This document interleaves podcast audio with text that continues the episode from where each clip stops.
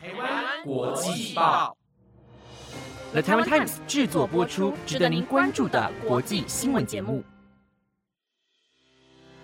欢迎收听台湾国际报，我是星儿，马上带你来关心今天一月二十三号的国际新闻重点。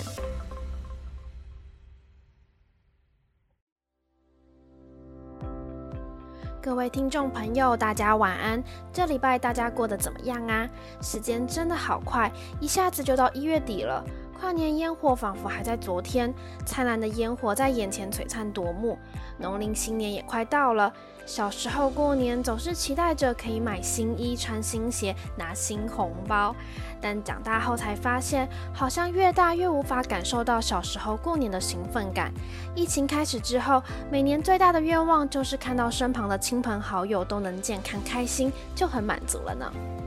那今天的新闻有：缅甸军政府打压民主联盟议员被判死刑；纽西兰疫情紧张，总理取消了自己的婚礼；土耳其记者嘲讽总统遭到拘捕；以及你知道什么是超红巨星爆炸吗？想知道今天的新闻内容，就和我一起听完今天的台湾国际报吧。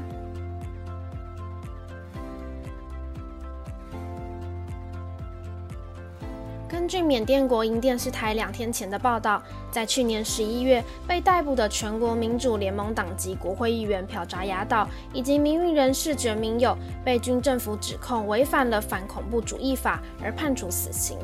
根据法新社的报道，自从缅甸军政府发动政变以后，当地国内的局势就陷入了动荡。根据缅甸的人权监督团体表示，光是军政府对政变后反对人士的镇压行动，就超过了一千四百多人丧命。除此之外，许多反对军政府的民主联盟人士也藏身在国内的各个地方。而缅甸各地也出现了许多民众自己组成的防卫部队，为的就是在之后有机会能和政府军作战。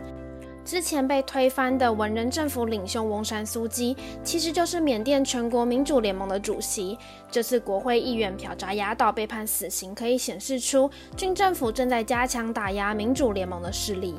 根据军政府声明表示，朴扎压道以及觉明友涉及了爆炸案以及资助恐怖主义，在违反反恐法的罪行下，因此被判处了死刑。他们被逮捕后，除了被禁止与律师见面，更不能和外界回复对于政府的指控。而在去年十月，其中觉明友的妻子也公开代表丈夫否认了政府的指控。虽然军政府为了打压反对人士，已经判处了数十名积极参与反政变人士的死刑，但缅甸也其实有十年以上的时间没有执行过死刑了。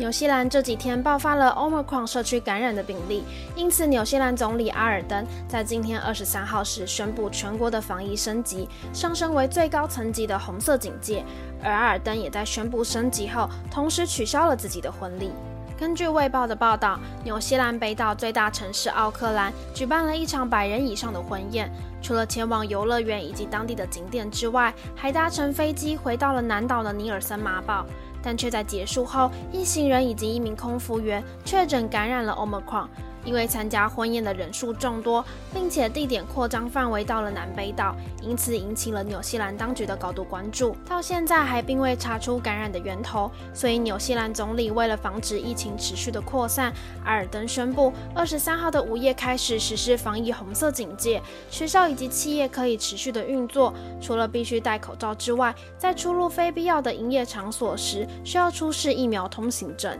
而阿尔登也向记者表示，未来预计会在几周内出现单日新增千人以上的数字，所以他决定取消原定和未婚夫在纽西兰的吉斯伯恩市举行的婚礼，同时也向被迫取消婚礼的民众表达歉意。他也表示，现在最辛苦的就是全国人民，看着家人在面前逝去的痛苦，他能感同身受。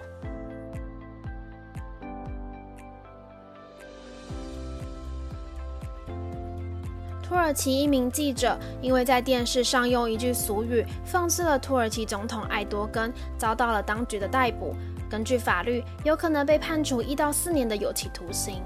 综合外媒的报道，一名五十二岁知名的土耳其女记者卡巴斯，近几日因为在电视节目上评论了土耳其总统埃多根，用了北高加索的切尔克西亚俗语讽刺总统。卡巴斯说，即使他进了王宫，也不会变成国王，并且他将这句话放到了自己拥有数十万粉丝的推特上。而也正因为这些举动引起了当局的关注，当地的警方在土耳其二十二号的凌晨两点左右，在卡巴斯的家中将他拘留，而他也在出庭后正式遭到了逮捕。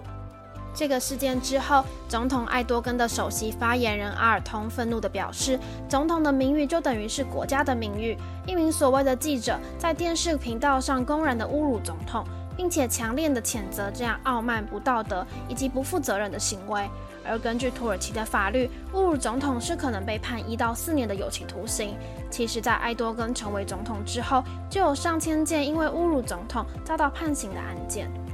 但根据路透社的报道，卡巴斯的逮捕也让当时发表言论的电视台总编辑表示批评。他认为他无法接受因为一句俗语而在半夜两点逮捕人。这样的方式是企图恐吓记者和整个媒体社会。新闻工作者工会也出来表示，这样的行为无疑是对言论自由的严重攻击。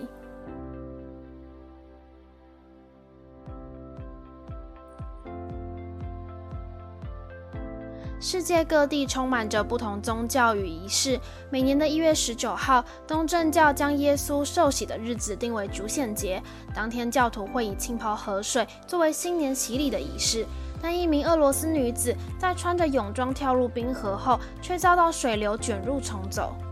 根据《每日邮报》的报道，一月十九号，一位来自俄罗斯圣彼得堡的女律师，为了庆祝主显节，在当天晚上与丈夫和两名孩子一起到家附近的奥列节日河跳水。当地人在堆积厚重的冰河面上凿开了一个方形的洞口，让教徒可以从洞口跳入河水中，作为新年的洗礼。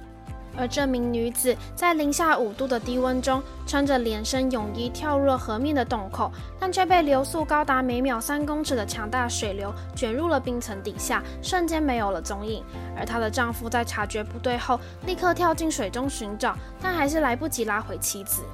事发后，有关当局立刻派出潜水员去搜救，但并没有寻获到遗体。紧急救援部门的负责人表示，民众不应该在水流湍急的地方凿洞跳水。事发附近其实有另一个入水点，并且旁边是有救护车以及方便进出河水的木台阶。但女子跳进的却是一个缺乏照明和救援设备的冰洞里。而奥列解日河是列宁格勒地区最危险的河流之一，仪式是许多宗教在节庆里不可或缺的环节，但大家还是要在安全和力所能及下去举行这些仪式。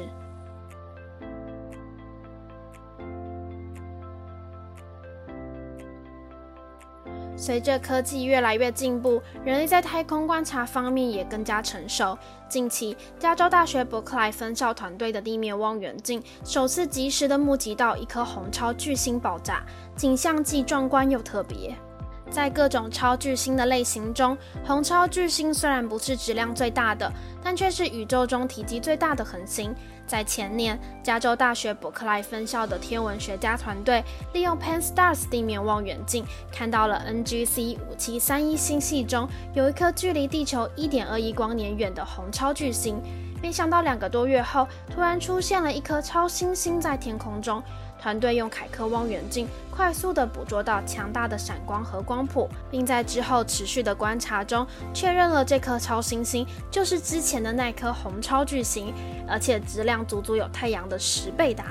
加利福尼亚大学伯克莱分校的天文学家兼主要作者加兰表示，这次的发现让我们在认知上有所突破。之前观察即将爆炸的红超巨星都没有发现到剧烈的排放。并且爆炸前都较为平静，而这次让我们知道了，当超巨星即将要死亡时，无法在重力以及核反应力中间获取平衡的话，就会产生超新星。而巨大的爆炸除了会让它们崩塌，也会在太空中传播震波，并且通常会留下一颗叫做星云的气体云围绕的致密核心。